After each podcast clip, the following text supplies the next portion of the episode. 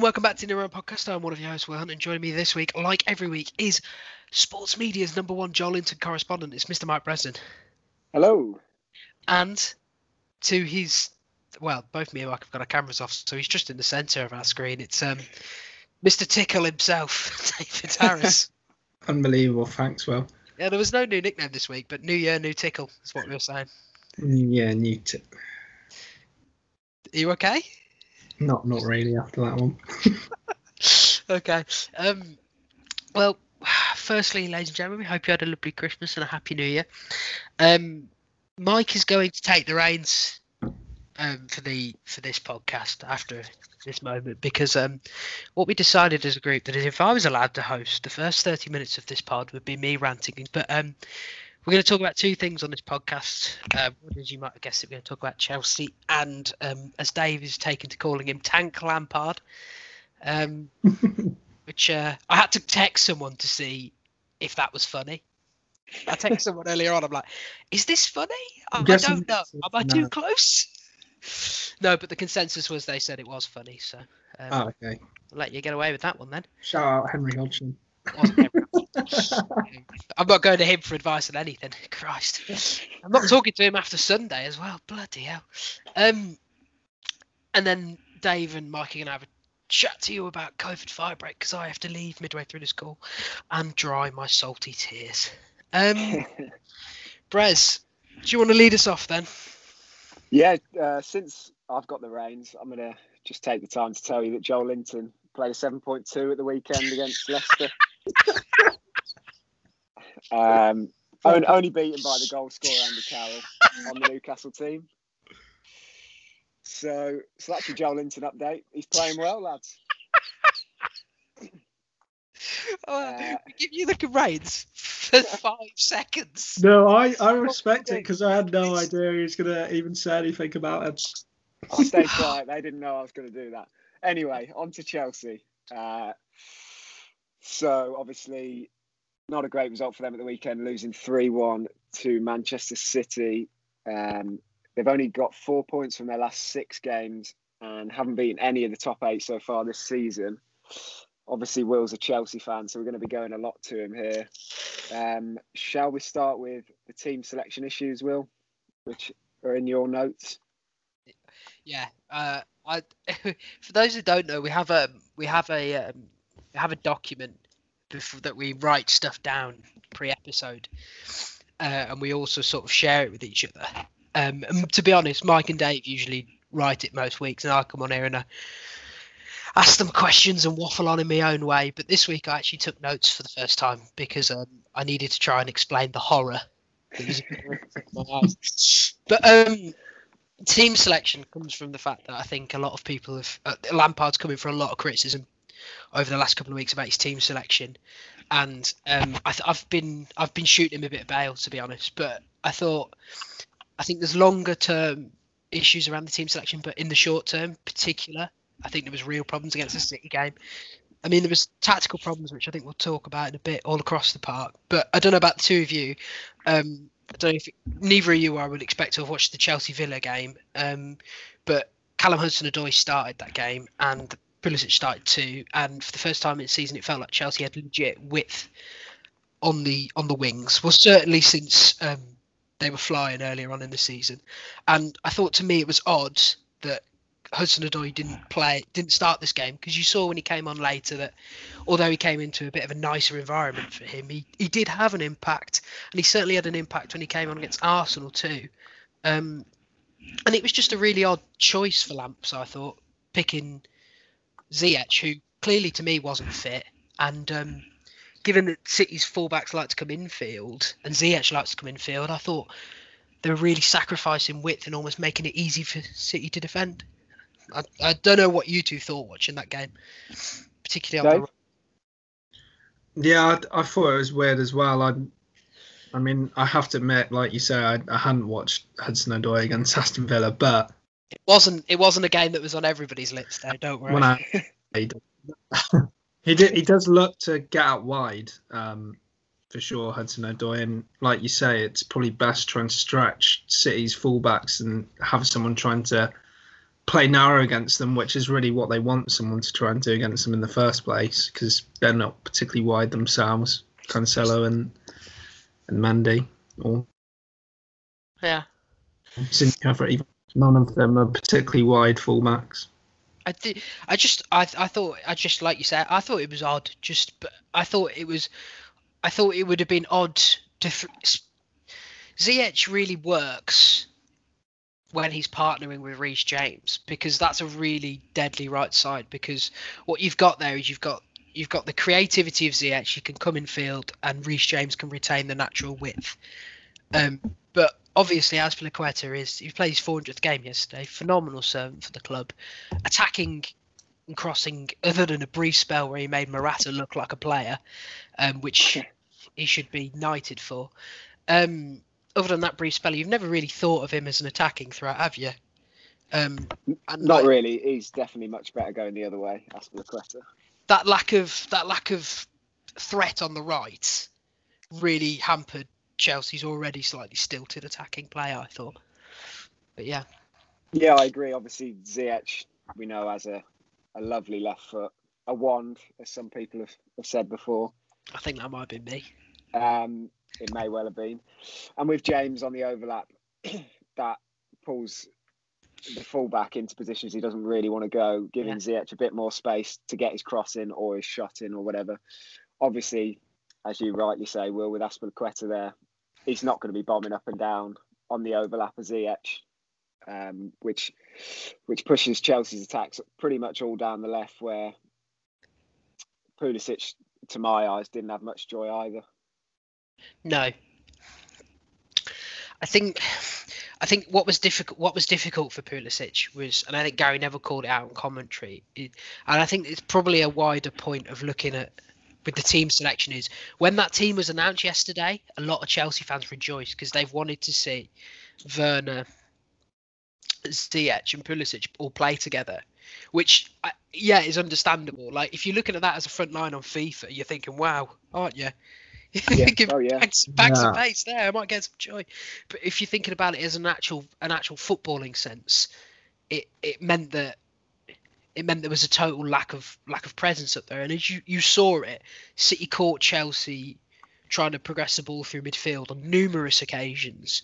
And you could see you could see Mendy and Silva thinking, right, we need to get this up and we need to get this quickly. And that's where someone like Abraham or even Giroud, for example, would have probably had a bit more joy up front because because Werner Werner's strength uh, is not that. Werner's strength is playing off people and running in behind. And it to me the I think other than the Hudson Odoi not playing, the biggest miss was Abraham not playing. And I know people will love will, people champion Giroud all the time, but in games like this, we know he struggles keeping up with the legs, and I think Abraham can do a really good job of holding it up.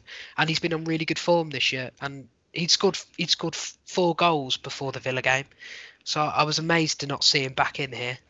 But yeah, Definitely agree with that as a point. Day for you, Abraham or Giroud up top, would that have changed anything in this game? Yeah, I mean, having someone to actually hold up the ball and someone to really target, I think, as you say, it plays into the strengths of Werner. Um, and well, either Ziyech or Pulisic, whoever plays out of them, they sort of enjoy playing off someone. They need some sort of link up, really. Um, I think, to be honest, Abraham's the wiser choice out of the two. He's he's got a bit of pace, um, and and also he's able to to know what why obviously Giroud's age means he can't really join you in a press and he's quite slow whereas Abraham can sort of help help you press up the pitch um, which I think is important especially when you're playing a team like Man City um, yeah I just I just think they were crying out for someone to hit uh, and as Will said there was no one to hit up there so it was Yeah. very much they got crowded out as soon as they tried to get up the pitch Yeah. Um, moving slightly further back then into the midfield, Will, what did you make of the midfield three of Mount, Kante, and Kovacic? Uh, I think I said it to you before we started that they were missing in action for most of them, but I think I would have driven Kovacic to the airport after this game, and I'd have put him on a flight and I've said never come back. Um, but I think I think the problem the problems we've got to understand here is that, and I think we probably should have prefaced this by saying that Chelsea's the interesting thing about this game was that Man City played fantastically well, and it's the best I've seen them play all season, and yeah. they were set up to really exploit Chelsea's problems of defending transitions, for example, and the counter, and they were set up perfectly to do that. And like you want to talk about like tactics and knowing what you're doing, like Pep's decision to play De Bruyne as a false nine to basically ensure that they always had four versus three in that midfield, and then to shut Very off Chelsea's, clever. and then to know that Chelsea's midf- Chelsea's midfield players want to come inside. So where you placing your your fullbacks, you're going to tell them follow them inside. And if Ben Chilwell goes up and he's going to cross it to Timo Werner, he's going to cross it to Timo Werner. Ruben Dias will deal with that all day of the week. So, with that being said, I'm not sure what the midfield could really do. But as I said to you, Mike, I think that's a trio that has tons of balance in possession. Um, but Mounts and Kante know where they're supposed to be. They know where they're supposed to be, and they'll do the job. Kovacic is always caught the wrong side of the ball in a three. Always caught the wrong side of the ball in a three. You saw it in the Arsenal game as well, and that's why he got hooked at half time in that game because he, he just was not helping out his fullback at all, and he wasn't helping. He wasn't keeping that bit of space there. That's you know you know the space that, for example, Kevin De Bruyne loves to cross the ball from. He wasn't keeping that. I can't think of what it's called. The half uh, space. The half space. That's it. I think I've written it down, haven't I? Um, uh, you may have. I, I didn't actually read it off there, but um, but he he doesn't defend that at all, and when you combine that with the fact that none of the front three were tracking back, like I mean, Pulisic was leaving um, Cancelo and Sterling to go to play two v one versus Ben Chilwell, who had a torrid time. And when you consider that, it ended up with Chelsea playing with six outfield players defending, which is a recipe for disaster at any level. Yeah, I mean, City are, City are going to exploit that. Yeah. Where most teams would exploit that, but it's particularly, as you say, the Man City that are playing the best stuff of their season with with two wingers actually playing on the correct side. Sterling obviously right foot are playing on the right, Foden left foot on the left side, and then you, this shadow striker or whatever you want to call De Bruyne. Um, and yeah, Kante I felt was just kind of left on his own in the middle there. Yes.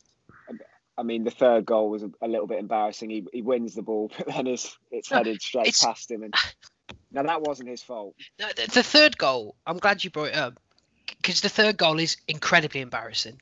Like, and and I've I've slated Solskjaer in the past on this podcast for being naive. Rightly so.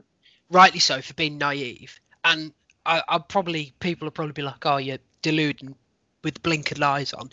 That I think Lampard is a, I think Lampard's clearly a better manager than Ole Gunnar Solskjaer. I, I, I don't I don't care what stats you want to bring to me. I I, I think I can see he's clearly a better manager, in my eyes at least. That being said, you can't criticise Man United for leaving one person back, and not against Istanbul Başakşehir, and not point out the fact that every single corner we've defended in the last year, Lampard's left one back, and you saw it against Arsenal in the two-two draw, where he slips, where Kante slips, and Martinelli gets through. Yeah, like the naivety to leave one man back rather than two v two for example, is ridiculous. It's just it's schoolboy e- level. It really even two, is. Even two v two, I don't, I don't like. You want. But, I think you should have a spare man as a defend, yeah, as the but, defense. But what I'm saying is, if you're going to be brave, like even Pep, even at his most bravest at Barcelona, he always had two back. Yeah. Even the gung ho managers like that have two back. Like Mourinho would, wouldn't. you would take. You want to talk about Lampard perhaps being a Mourinho disciple? You just see things like that prove that he isn't, and that was that was it was at a time where Chelsea needed to keep it at two just to a avoid it from becoming embarrassing, but also allow us to perhaps see how you can improve the second half. But that third goal, that third goal was disgusting, and that's all on Lampard. It's not Kante's fault. All on Lampard. Yeah, totally agree. Dave, for you? Uh, yeah, I was gonna say, I feel like Lampard doesn't understand the Kante is. Like, where Kante's had his real success with with Leicester and Chelsea before, um, and France, he has a player next to him which has been like Drinkwater. Matuidi at France, someone that will sit next to him, let him be more of a box to box midfielder and a pivot. He's basically just trying to get him to sit deep in a free, and as great as Kan- Kante clearly has proven to be as a footballer, like that's not really his role. Like he's he's not a defensive mid. Um, and I actually saw a clip that's resurfaced of, I think it was like January 2019, Sarri in a press conference at Chelsea saying, you can't play Kante as a defensive mid. And at the time, people laughed at him. And now people, obviously, because of the result against Man City, brought that up. Sorry, some sort of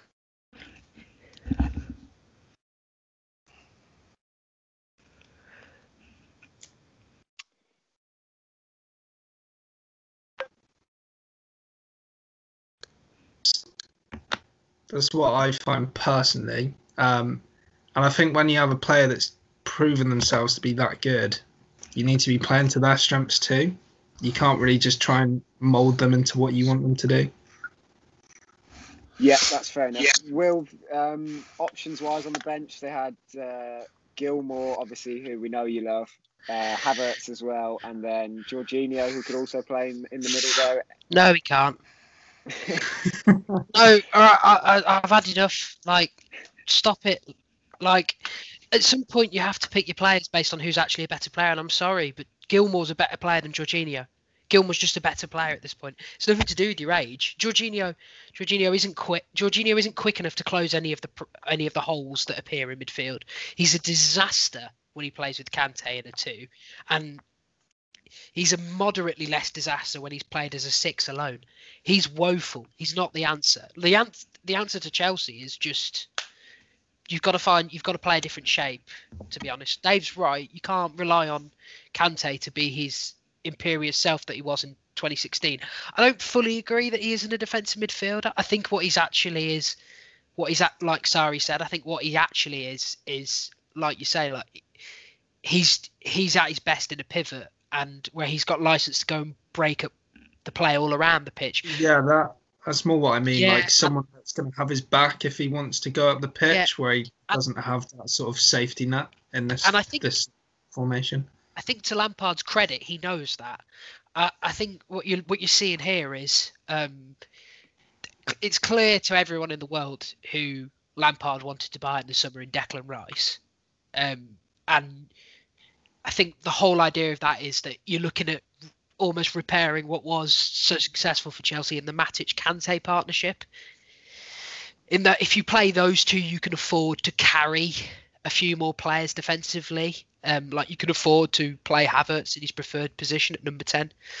Um, so what I think is the fix for the mid, well, not fix for the midfield, but what I'd certainly like to see is I'd like to see a bit of experimentation. I'd like to see maybe a return to four, the four-two-three-one, and to give Billy Gilmour a chance to stake his claim next to Kante. Because if it goes wrong, like at least we know. Whereas all we know so far is that Jorginho can't do it.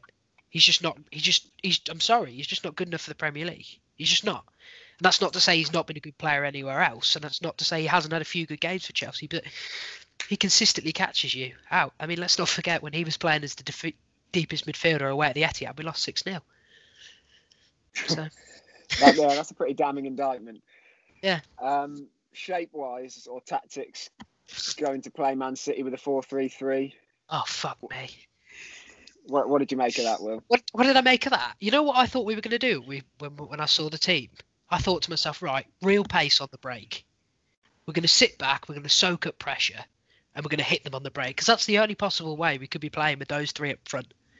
Well, that's what you think, especially yeah. with a young City keeper in goal yeah. who you yeah. really want to test.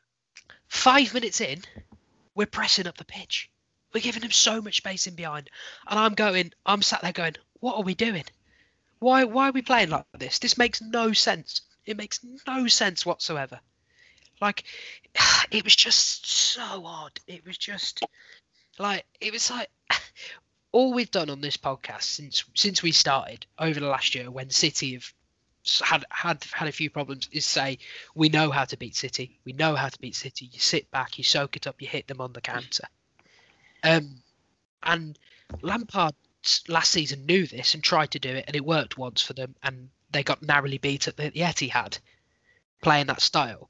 But this season, for some reason, he seemed to think, you know what, we're we're a good we're a good enough side that can go and play toe to toe with them, punch for punch, and it's like, again, it's just a bit naive. Like, you yeah, should... I'm, I'm, not sure on what basis he, he would think no. that. no, I mean, if if this game came, for example, if if you replace this game with the Tottenham game, so it came at the Chelsea run a really good run, confidence is flying high. You've got all your fit, you've got all your players fit and firing.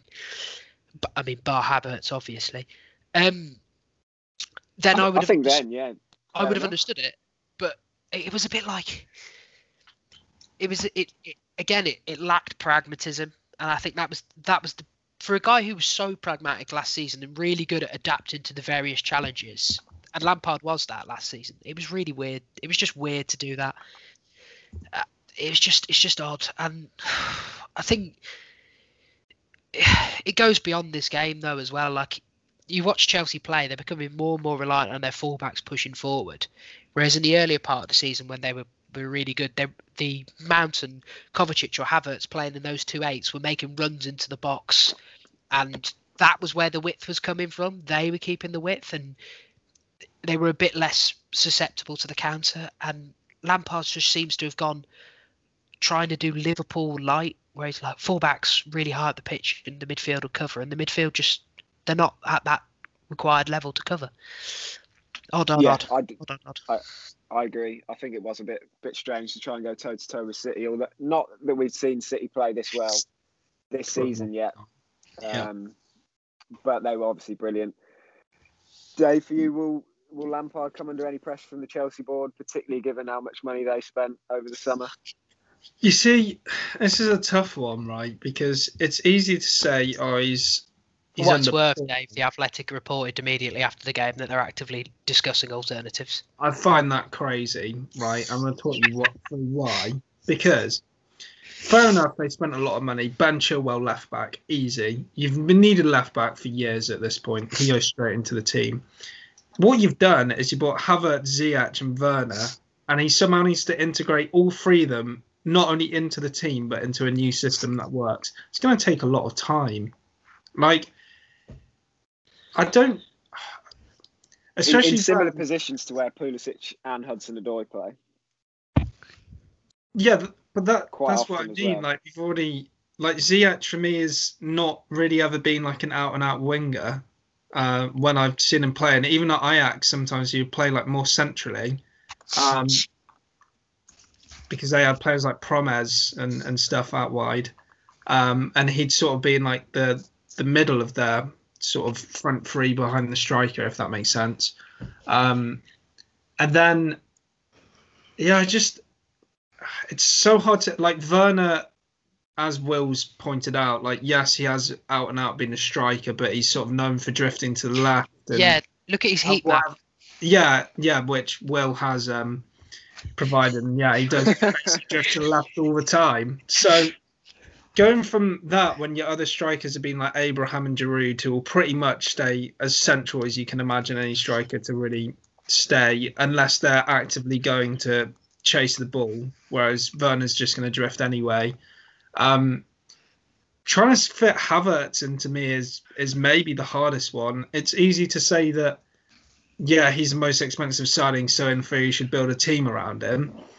But to integrate him into midfield when you've already got players like Mount and Kante, who obviously are great. Kovacic, as much as maybe Will's not as happy with him this season. No, I, I like. Yeah, he, what, uh, he's a good player. He's a good player. There's no doubting it. There Billy is. Gilmour. Billy Gilmour's great as far as I'm concerned. I think he's a really good young player.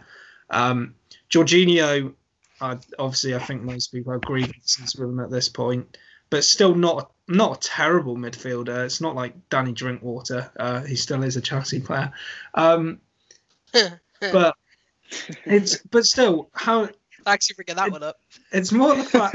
That, it's more the fact that Havertz and these like Havertz and Werner and Ziyech, they're such high-profile players. You sort of need to work out what they're good at for you. Like you already know what they're good at, but you need to work out how you get the best out of them in a system that doesn't disrupt the rest of the team.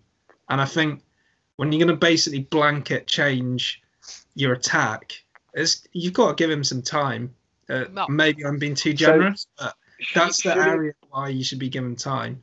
Like, should he be playing Werner in the position where he scored a bucket load of goals for Leipzig last season, or or should he be expecting him to play up front I on his mean- own? Personally, I would, if I was a Chelsea fan, I would. It, there's three front, two front threes that I would look at. Pulisic on the left, Hudson Odoi on the right, Werner through the middle, and you play Havertz in midfield, or you get Ziyech out wide, Werner through the middle, and Pulisic because Pulisic is pretty much your best player last season. No, Yeah, Yeah. but this is the thing, Will. You're going to have a different insight because you watch them every week. no, So it's just what do Werner, you think? Werner can't play up front on his own in the Premier League.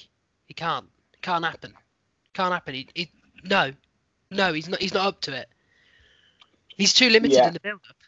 I mean, also one thing that people are forgetting with Leipzig is that players like Sabitzer and and Nkunku, for example, basically almost act like second strikers, and Yeah. Lampard doesn't have anyone doing that in that midfield three, so There's no. There's no he's problem. pretty isolated. there's no problem with um there's no problem with um Werner playing on the left. The problem with Werner playing on the left right now is there's no patterns there's no patterns of play designed to get him into the game. So like last year at Leipzig, he played he played up front with Poulsen. But again, going back to the infamous infamous heat map, um, you can see him on the left quite a bit. But the way he used to get involved in play was he used to play these little. He comes deep for the ball, plays these little combinations, and he gets up ahead of speed, and then it relies on someone to flick it on, or someone to play the killer through ball. Currently in Chelsea midfield, no one's looking to play the killer through ball. That's why Yeah. you saw when Havertz was playing as the number ten. You see against Southampton, for example, you saw Werner's best performance. But the other thing is, it's just they need to just Lampard needs to just sort of focus on right. How do I how do I exploit mismatches? How do I like? So we, obviously we've got a, a deluge of talent on the right. We've got Ziyech, we've got James, we've got Havertz when he's playing there, which is going to draw a lot of attention that side of midfield. If you play football over there, quick combinations, and then you quickly switch, you've got Werner and Chilwell then isolated against less men on the other side of the thing. That's what they did so well at Leipzig was getting Angelino and Werner isolated, getting all those Yeah. people over there isolated. That's how it worked. He, he can't play up front. He on his own. He just can't. He's not got the he's not got the required it's not that he's not just got the required physical nature. He's just too limited in his build-up play, in his passing, and things like that. And these are things that a good coach needs to just help him along with. That's why Nagelsmann, who's known for building players up, worked for him. But yeah, Yeah, I think I think that's a good point. Um, I'd like to see personally Werner out left, although I do like Pulisic a lot. So it's a, it's a tough one. They've got a pretty em- embarrassing few players that they can switch in and out. I'd currently like to see currently like to see Werner fired out of a cannon. Um, that being that being said, um, uh, people are really eager to criticise Lamps about playing um, Werner on the left wing, but it's worth pointing out that Pulisic is made of glass and Ziyech has been made of glass, and they've sort of struggled to have anyone fit. So he's practically been forced to play him out of there, whether you like it or not. Uh, yeah, Havertz hasn't played much either. So No. yeah, Can I- a very good point. So for you, Will, just quickly before we lose you, Well, I'm what- not. I'm not going what's to. your, I'm not what's going your to. opinion about the Frank situation? I'm not going to I've said this, Brez. Don't worry. Um, Okay, right, you ready for this? Go on, I'm Will. ready. Right. Chelsea, six games ago, 17 match unbeaten run, top of the league, highest scorers in the division. They've had a couple of poor results, right? But look at United now. United are, And sec- Arsenal. United are second, and they lost to Spurs 6 1 at home earlier in the season. The season's nuts. Calling for people's heads based on the results of this season alone is a bit mad. And the, what I kind of want to say is a lot of this, a lot of the calling for Lampard's head is whether or not you rightly believe he should go. And that is an opinion you, could, of course, have. But you've got to ignore your feelings about whether or not you think Lampard should have got the job. You've got to ignore whether or not you're like one of those people who goes, he took Derby from sixth to sixth. You've got to ignore that because the fact of the matter is he got the job. And he got the job because he's a legend, and he won't even deny that. However, you look at the reasons why he got the job and what Chelsea brought him in to do. They wanted Lampard to clear out some of the deadwood, which we've already seen. He's started to be successful at. We've seen, for example, we've seen Luiz move on. We've seen Willian move on. Pedro's moved on. They took managers for years, couldn't get rid of him. They wanted him to promote youth players into the first team squad. I don't think any manager picks up this team and doesn't play Mount, doesn't play James, doesn't play Abraham, for example. They wanted to play an attacking brand of football and they were the third highest scorers last year. And I don't think, despite Chelsea's problems attacking at times this year, no one's going to say that they're a defensive team anymore. And I think what Chelsea clearly said to him was they want to finish in the top four in your first two seasons and then compete to big trophies in the third season. Like look at the Werner reporting from when he signed. This is that's this that's the long term project that they all sort of uh, Lampard apparently sold Werner on that he sold Ziyech on that the Chelsea board said you get three years, top four the first two as we grow as a team, compete for third, compete for trophies in the third season, and I think you look at the successes of last year because you have to view his role as longer term than just this last six game stretch. For the first time in since John Terry joined, went from youth to the main squad, you've got an actual meaningful link from the academy to the senior side. And we've got, if you've got one academy that is as good as Chelsea's, you have to have someone who wants to do that. You have to have someone who wants to play for a, who wants those players to come through and play. And I guess I guess the question you have to ask the board is like, how embarrassing is it for you that you've said to a legend, and let's not make a mistake, he is a legend. Yeah, he's probably the definition of He- a club. he's, legend. he's Chelsea's Yeah. best ever player. It's it's not it's not as simple as talking about Scolari or any of those people who who mean nothing. It's not it's not as simple as that. It's like what do you want? Do you want is winning an FA Cup every year that important to you? Is winning a small trophy that important to you, or do you want to build something long term? Because Yeah. if you want to build something long term, look at the strength. Look at the way he's rebuilt this squad already. Look at the way that, yeah, he's handed tons of money, but look at the spine of players he bought in, and I, I, I to me, for me, going to sack him is just going to lead to another two-year mercenary that comes in who repeats the same mistakes as past managers. You're going to have disastrous short-term planning like you had in 17, 18 and 18, 19 when you bought Kepa, Jorginho, Morata, Bakayoko. And I think I think that's just calling for his head is nuts, and I think you're nuts. And it doesn't really matter what you think about Lampard. I think you have to give managers time, especially in a season where he they've had a load of players come in, and that takes time for attacking players to gel and work together. And then when you factor in the fact that there's been injuries and the factor in the time they have no training, they practically have no training before matches.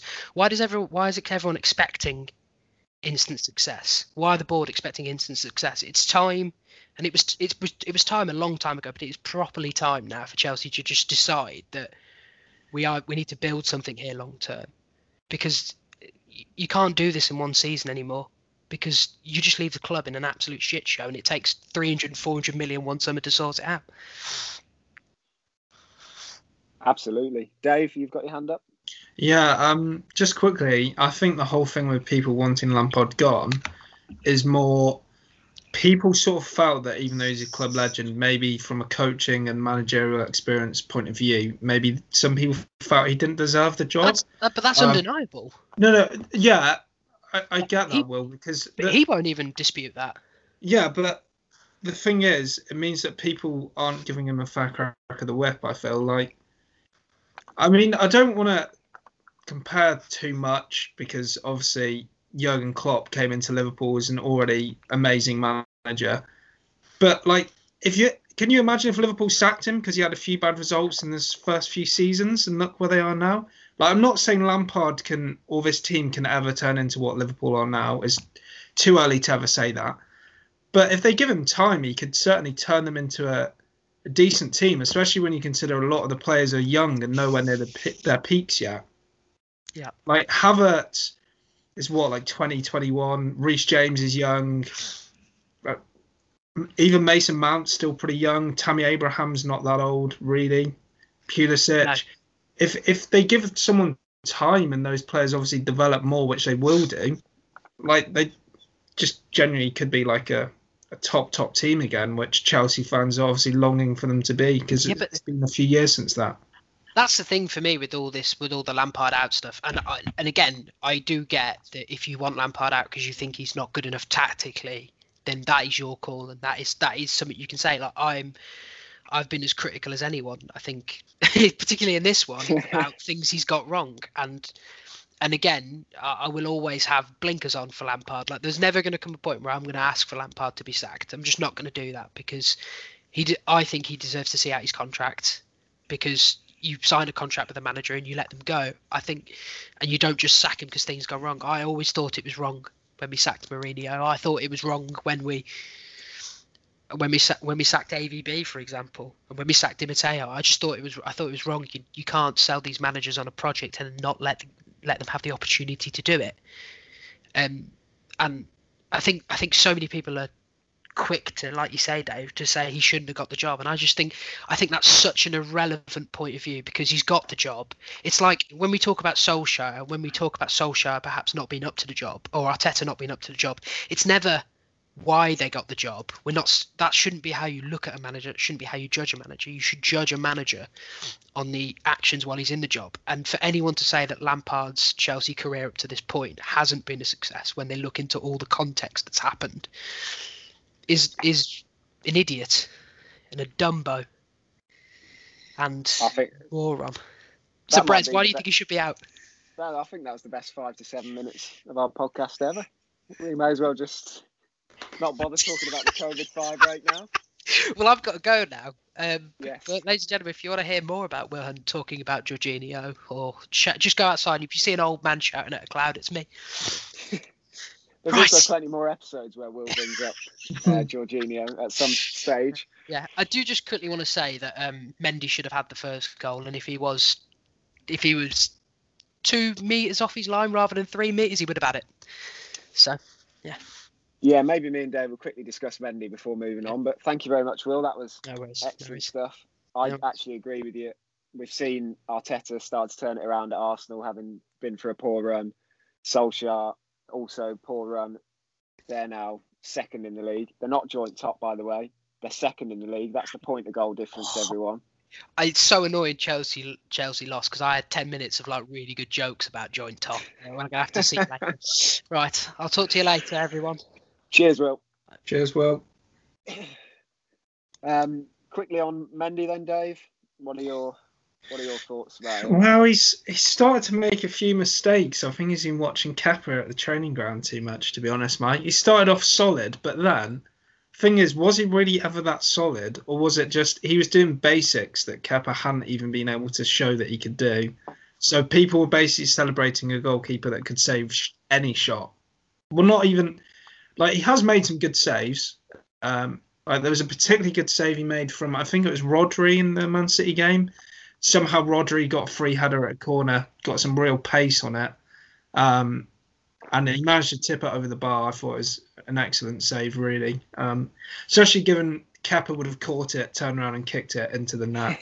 um, but again, I feel maybe people were over celebrating him. Um, just he was able to make saves, and after watching a keeper who you spent 73 million or whatever on, not even be able to do the basics at times for three years, to see a keeper able to do the basics, people were acting like he was, you know, an Alisson or an Ederson almost, just because he was so much better than what they'd had before. But now it's sort of coming home to roost that maybe he's just an average keeper, or maybe he's not even a top level keeper. And it's hard to say yet, to be fair. Like, again, if you're going to give Lampard time, you need to give Mendy some time, I guess, to really prove himself. I mean, I remember Alisson's famous Cruyff turn against Leicester that went horribly wrong, and he's turned out to be brilliant. So, but yeah, I, I do understand. Like, he started off solid, and now he's showing himself not to be as solid. So maybe it's the Kepa curse at the, the training ground, or maybe the lack of training. Will says means only the goalkeepers meet up, and it's just Mendy like mimicking Kepa because he's spending too much time with him. Who Well, knows? let's hope he's let's hope he's not doing that because Kepa only just saved more than one in every two shot he faced, which is horrendous. yeah. Yeah, Mendy, particularly with his feet, uh, is something that worries me. He, it's just some simple passes. He did one at, at Old Trafford, and he did one uh, on Sunday as well, which almost just bizarre mistakes, really, like lapses of concentration. As Will said, he maybe should have done a bit better with one of the goals. I think we need to as as you rightly say, Dave, we need to give him a bit more time, but Yeah. maybe he's not quite the answer that we thought he might have been when he first arrived. Um, we'll move on from Chelsea though. Yeah, I think. Well, I mean, given Will's got his Chelsea insight out the way, I feel we've probably got as much out of it as we can, really. Definitely, I think that was that was a nice segment on Chelsea. So we'll move on to um, something that's also been making the headlines, obviously, which is a, co- a potential COVID fire break for the Premier League, and Yeah. maybe lower down as well. So that would involve essentially a two-week break of fixtures with no games. Um, this may prove difficult given the Euros are supposed to be happening this summer. Um, and obviously, we've already had a lot of fixture congestion, but I don't know what your thoughts are on this as an idea. Um, I think that it's very. You see, the thing is, for me with this, my side of it, I haven't really seen what the coaches have said. Um, we actually have just to plug this quickly. We have a an article coming out this week, basically what we sum up from the festive period, and both me and Mike have written about this, but I've very much gone down the players' side, which what we've seen in the press, and Mike's sort of gone down what the manager's view on it is. Um, so I have to admit, I'm pretty much only really aware of the footballers' side, not the actual coaches or managers or anyone in any board if they've spoken on it, uh, any chairman, for example. Um, I think one thing that annoys me is it's it's very much like a few of them are spoiling it for the rest. Because obviously, when you think about what what's in the press, there's literally hundreds of Premier League footballers, hundreds. Every team has 25 man squad. 20 teams in the league. That's at least 500 players, and then they've got young players that don't even need to be registered that play. You know, there's there's hundreds of them, and and most of them, you've not heard a peep of them offside the football pitch. But what has been publicised this entire time, and rightly so, uh, because they're role models for so many people, and their actions sort of whatever you say about footballers, people laugh about. I don't know someone like Haller, example at West Ham, they might say like he's not really lived up to the billing, but we know what it's like to be kids. Like most most kids is look up to some sort of footballer that plays for their team. Um, these players have a lot of influence, and frankly, the stuff that's been reported over Christmas and New Year's, it's it's pretty disgusting. Like, it's not at this point again. First lockdown, footballers like Grealish and Walker did it. Um, obviously, they got people came down on them hard, and and rightly so. But we hadn't been in that situation before. This is, you know, bordering on our third lockdown, and these guys definitely know what the rules are. The rules are as clear as they've ever been, and they're taking no notice of it. Feels um, one that really got well didn't get to me. That's the wrong word, but one that really annoyed me was the whole West Ham and Tottenham situation with Reguilón, Lo Celso, Lanzini, and Lamela. Um, obviously, I understand probably why those guys know each other. They're Argentinian and Reguilón. Um, I imagine has probably become friends with Lamela and and Lo Celso. So uh, that's probably how those guys have ended up being friends. But still, they met up in a group of 19. Um, obviously, London's been in tier four for a, for a while, so they weren't even supposed to meet anyone from outside their household. And then, to, I think also the fact that they've posted it on social media, I don't know why that's like another element of it to me. It's like you're basically, you know, all these people, the normal people, are taking all these precautions. Uh, and you're just flouting them and basically rubbing it in people's face, even if that's not their intention, and they're just happy that they're seeing people at Christmas. Um, that one particularly annoyed me, to be honest. Um, Yeah, I think you made a good point there about them being role models and Yeah. that on social media. It's just it's just a dreadful look. Even even if you are doing it, it's it's not a very good place to put it when these younger kids who look up to Lo Celso, Lanzini, or whatever. What what sort of message does that send to them? It's it's definitely not a good one. Yeah, and and also what I feel with it is, if you're a Spurs player, right, you you've had a brilliant win at the weekend, but the only thing that's in the press is that three of your teammates were idiots. I think even I mean, I've seen no publicity of this, um, but I imagine maybe even those big players in the dressing room, like Harry Kane, for example, I imagine he's probably pissed off with them. Like, you've taken the shine off what we're doing on the pitch, which is one of the best seasons I've had in years. Um, basically, just because you're idiots and you can't abide by some rules, like as much as it pisses off people like us, Mike, I imagine I can't imagine Mourinho being particularly light on the matter. If if I'm honest, Well, um, I'd expect him to stand to- on after his, his private training session with Ndombele in the first lockdown. true. And then there was like Aurier. Moussa Sissoko met up like three times or something. It's not the first, second, or even third time that Spurs have been caught breaking the rules. I don't know what's going on over there. Um, Yeah, I don't know what the they're point I wanted to make was Milivojevic, who is the Palace captain, Yep. broke was was broke the rules. What happens if he gets COVID? And Roy Hodgson's what in his seventies? Yeah, I've, Mike. gives it to Roy is- yeah. Hodgson. Would Who- he? He's going to get probably pretty ill from it at best. Yeah, You would think. And then what happens if a Premier League manager? Let touch wood, this doesn't happen. But what would happen if a Palace captain gives it to his boss and then he doesn't make it? Or or even if he ends up seriously ill in hospital. Yeah, or seriously ill. to get Where to do the we where do we go from there? Yeah, and again, I felt sorry for Roy Hodgson because, like, it's so it's so naive. That's all I can describe it. Like, if these players were like 18, 17, 18 or whatever, and it's it's a bit off topic, but I did see it today. Basically, Oxford United had two youth players, I believe 17, 18, uh, not abide the rules. They've actually been fined by Oxford United and basically told to stay away from training, really heavily punished. Those guys, yeah, inexcusable what they've done. I think they met up with some friends, whatever. But they're 17, 18. You can maybe give them a bit of a pass. Um, not a pass. That, that's the wrong word. But you can maybe be like, okay, you're teenagers. Your mates have asked you to do something. And being a teenager, you've maybe gone, okay, I'll go and do it, knowing I shouldn't. Which, to be honest, in some contexts, I think everyone as a teenager has done. But these are like fully grown guys who are like 30 years old, have young families themselves, whatever. Like they should know a lot better. Um, and Milojevic being a captain, if I was a manager in this situation, if anything, I would want my captain. You know, obviously you've got to take these precautions.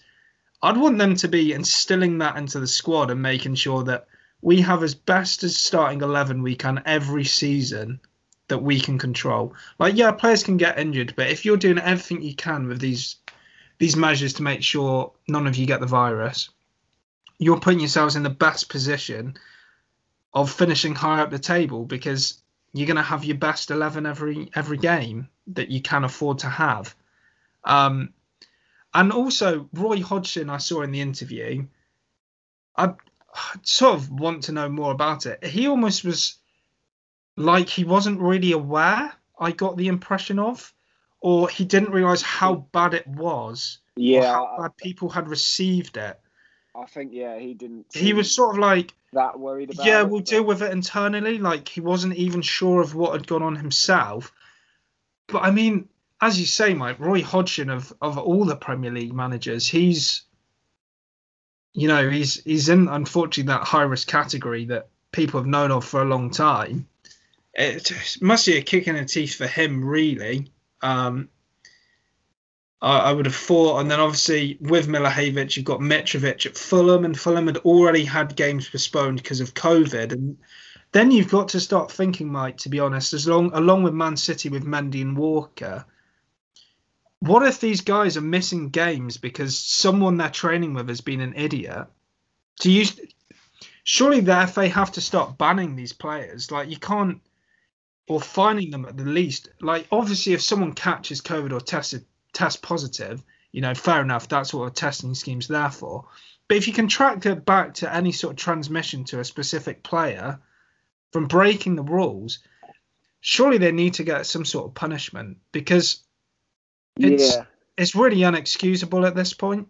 Uh, I mean, So, it's yeah, always been unexcusable, but it's Particularly now, it's pretty much at its peak. All time yeah, yeah. We're we're unfortunately at probably the worst place that we've been in this whole pandemic, and yeah, they're just. It's like the message hasn't got through to them all somehow, even though yeah, I'm sure footballers on on even like a, a working man's level, surely they're aware of the privilege that they've had this this whole time. Like there's been so many people not able to go and do their jobs, not able to go and stuff whatever they've enjoyed. Since this has come back with testing, they've been able yeah, people say they get paid loads of money, but at the end of the day, they just enjoy playing football and they're able to get paid and enjoy doing what they do this whole time and it's not come into question again since it restarted and that i think is an incredibly privileged position in itself definitely. I think um, we're starting to see that maybe they're taking it a little bit for granted again. Um, Yeah. There was a couple of points you made in there. What one of them is that players can just test positive, which they definitely can. Because yeah and obviously you can't unlike- punish them for that because no, no, unlike in America, where for some of the, I think the NBA did it where they bubbled the whole league. yeah we we obviously haven't done that, which means that the footballers' wives or girlfriends or children are still Yeah. going to school or doing whatever they do. So they're still going out. They could easily bring COVID back in, um, and people test positive. I'm sure that's been going on the whole time. yeah Um, but obviously, when you see photos of Lanzini, Lo Celso, etc., I to me, all of them are being dealt with internally. Now, I think, I personally think that, yeah, like you said, Dave, the FA should be looking to start getting involved and just ban them for two weeks. Yeah yeah instead of giving them an isolate weeks. well obviously they have to isolate anyway but give them like a to be fair mike i, I would maybe go harsher than that so obviously they're going to miss two games or three games in the two weeks they have to isolate anyway why why not ban them for like two games after so because they miss those games anyway whether they're testing positive through innocence or inaction So, so, so what I mean is like Lanzini and Lo Celso or, or Mendy, none of them have tested positive or been told um, to isolate yet. Has i believe Oh, has he? Well, this is the Okay. thing. This is the thing. I've uh, I did see early doors that apparently Celso and Reguilón had. Now I haven't actually seen anything confirmed by Tottenham, so I'm not actually sure how accurate that information is. That's all. Got you. So I was meaning that for the ones that break the rules that get caught, but they're not positive, just ban them for two weeks. You're not allowed to Oh, yeah, play. yeah, yeah. I, If you get COVID and you are seen to be breaking the rules, then you have to isolate, which you have to do by law, and then you Um, get banned for yeah, two um, weeks. Yeah, yeah, yeah. Okay, yeah, I follow you. Yeah, I think that's. I think that's would be the That's only. Because then people would start sticking to the rules. I'd have thought. Um, yeah, because I mean, there's always that thing with footballers. uh, if you find them, uh, most people are aware a, a fine that would seem, frankly, Huge a back-breaking sum to anyone else isn't actually that hor- horrific for them.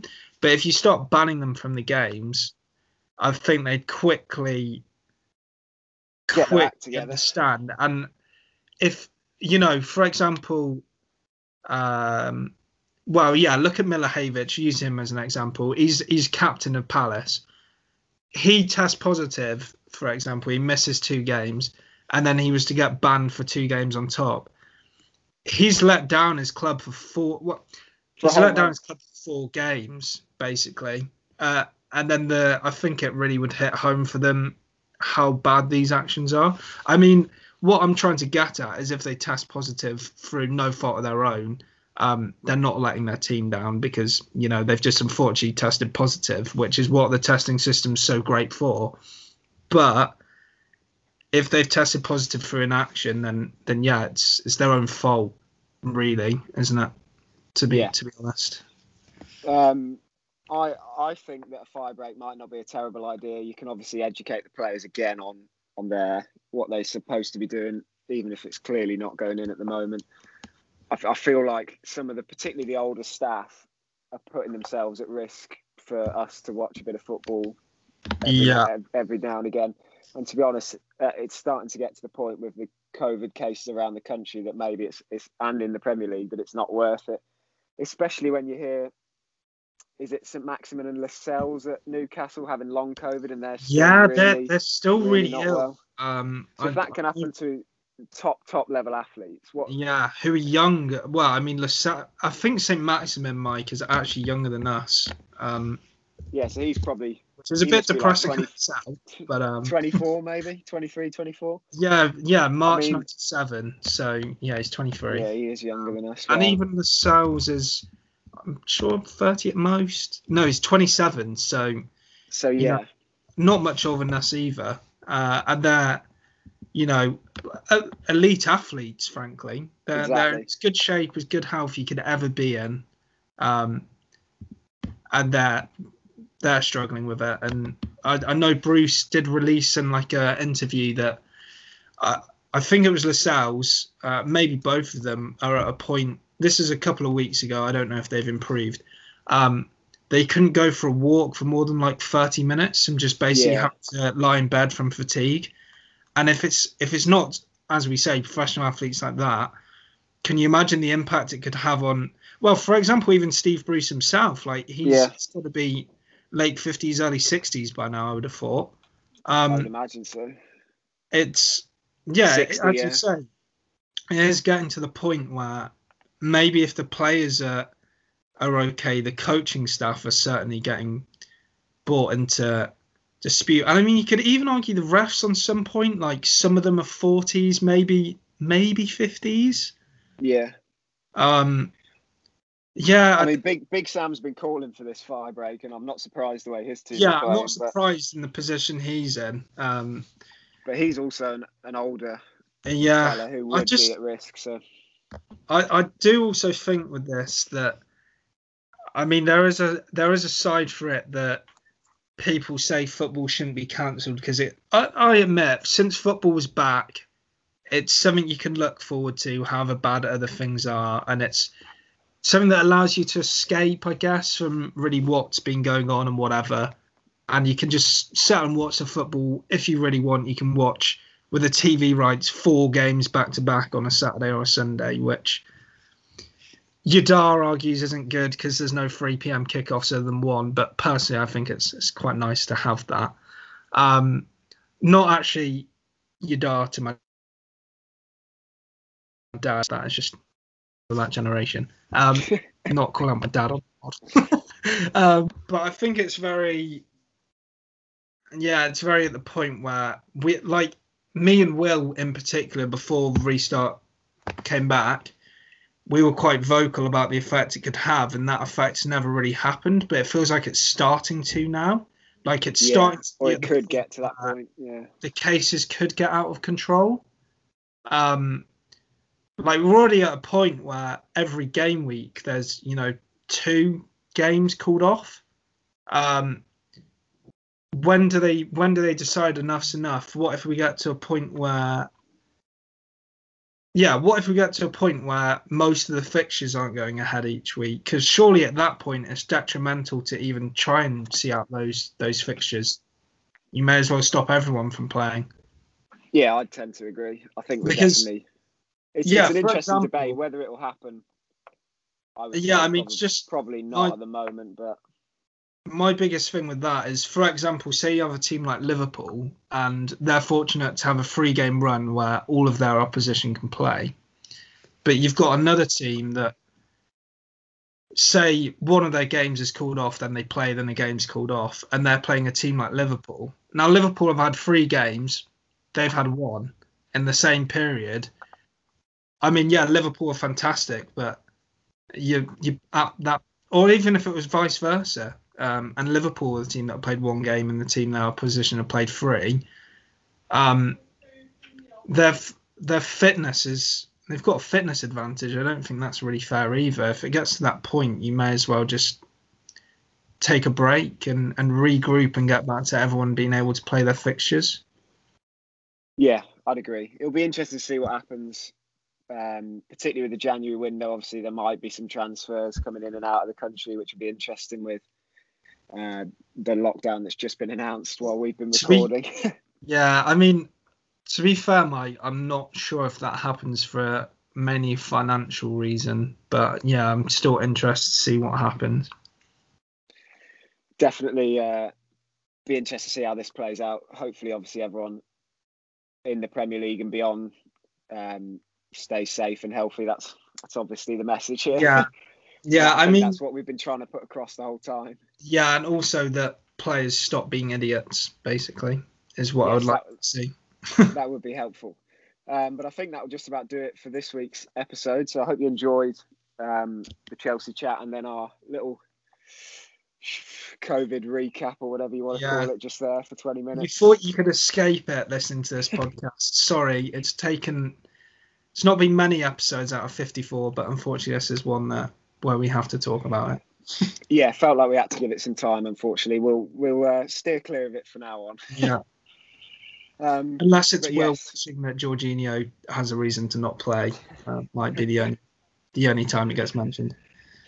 that will do it for this week. Obviously, everyone stay safe, uh, stay healthy. It's lockdown free, so hope you've got plenty of more episodes to listen to, and also a bit of reading to do. As Dave mentioned earlier, we've got an, a little festive article coming out on the In the Round Media website, so go and check that out. That'll be out on Wednesday of this week. Um, if the people want to follow you, Dave, where can they do that? Uh, it's at Dave Harris underscore 44. Lovely. If you want to hear anything about Joelinton, including his WhoScored ratings, uh, it's, it's at Mikey Breslin on Twitter. Will is at Will Hunt 17, but obviously I wouldn't bother following any of us because you can hear all our thoughts on the podcast, on the website, or at In and Around Pod on Twitter as well. Thanks a lot. Take care. Cheers.